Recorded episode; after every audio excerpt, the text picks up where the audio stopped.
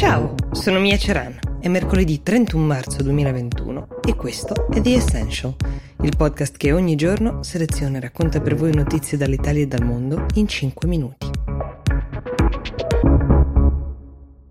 Allora, la prima notizia di oggi è per qualcuno un'informazione di servizio, per qualcun altro il racconto di una scelta di coerenza che è stata operata dal Premier Draghi e dal Ministro della Salute Speranza. Allora, buona parte di coloro che lavorano nel turismo in Italia si domandava come mai fosse possibile, ad esempio, prendere um, durante le vacanze pasquali un aereo per destinazioni vacanziere in Europa o anche all'estero, ma non fosse possibile fare lo stesso in Italia, paese dove in media per la Pasqua, lo ricordiamo, si muovono 20 milioni di persone solo entro i confini nazionali, solo il 10% di solito sceglie di andare all'estero. Allora è chiaro l'intento di bloccare gli assembramenti e i focolai nel paese, meno chiaro perché fosse più lecito in qualche modo prenotare una vacanza su un'isola del Mediterraneo, ad esempio. Bene, questa disparità, come la vedevano in molti, ammesso che avesse delle ragioni alla sua base, è stata sanata dal governo che ha introdotto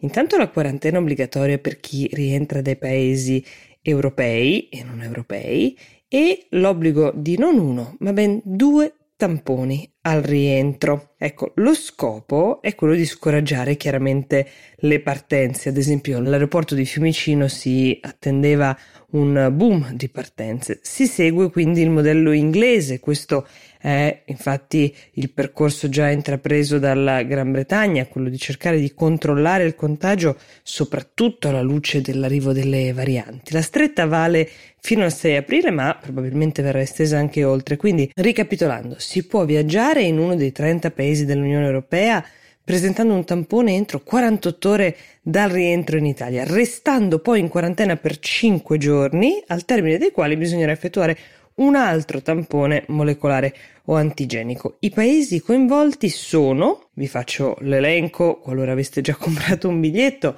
Belgio, Bulgaria, Cipro, Croazia, Danimarca, Estonia, Finlandia, Francia, Germania, Grecia, Irlanda, Lettonia, Lituania, Lussemburgo, Malta, Paesi Bassi, Polonia, Portogallo, Repubblica Ceca, Romania, Slovacchia, Slovenia, Spagna, Svezia, Ungheria, Islanda, Norvegia, Liechtenstein, Svizzera, Andorra e Principato di Monaco. Per qualcuno ho fatto l'elenco perché magari appunto voleva veramente partire, qualcun altro perché magari vorrebbe ancora partire e riesce ad avere 5 giorni in più di ferie e ha voglia di affrontare il doppio tampone.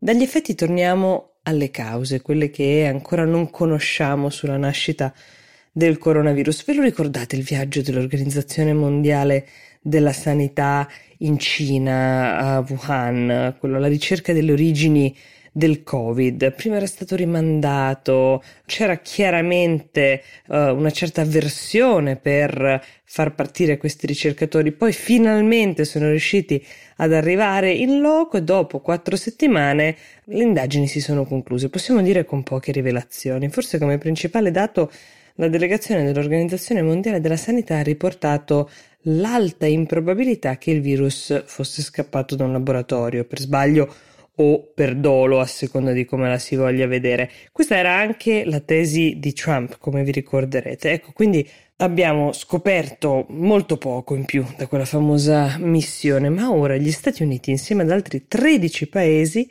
hanno deciso di mettere nero su bianco i propri dubbi sulle ricerche, cosa che di fatto risulta come una vera e propria accusa contro l'Organizzazione Mondiale della Sanità che nel caso sarebbe colpevole anche di aver negato l'accesso ai dati e ai documenti ottenuti in loco e raccolti agli altri paesi che non li possono visionare. Ci sono tra questi paesi, quelli che hanno firmato questa uh, dichiarazione, anche l'Australia e il Canada. Questo documento generano un poco imbarazzo al capo dell'OMS, uh, Ghebreyesus, che è accusato di fatto di aver inscenato un'ispezione posticcia e di aspettarsi che il mondo ci creda.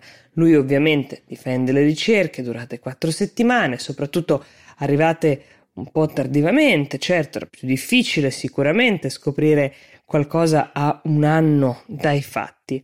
Intanto Jen Psaki, che è l'ufficio stampa della Casa Bianca, ha anche comunicato che secondo gli Stati Uniti la fase 2 di questo processo di indagine dovrebbe essere guidata da un team indipendente di ricercatori che abbiano pieno accesso ai dati raccolti nella prima tornata, che possano fare tutte le domande in loco necessarie, insomma è sempre più chiaro come ogni paese di fatto voglia arrivare a una propria verità. Vi ho citato la tesi di Trump sul virus nato in un laboratorio di Wuhan, ma anche la Cina aveva una sua tesi che sosteneva che il virus fosse arrivato in Cina attraverso cibo di origine animale congelato. È ovvio che nessun paese, nemmeno la Cina, abbia voglia di intestarsi i natali del virus, per così dire.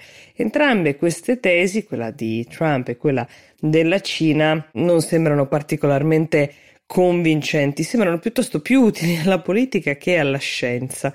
Mentre il tempo scorre, ogni giorno che passa sarà sempre più difficile che la scienza possa arrivare ad una verità e magari comunicarcela. The Essential per oggi si ferma qui. Io vi do appuntamento a domani. Buona giornata.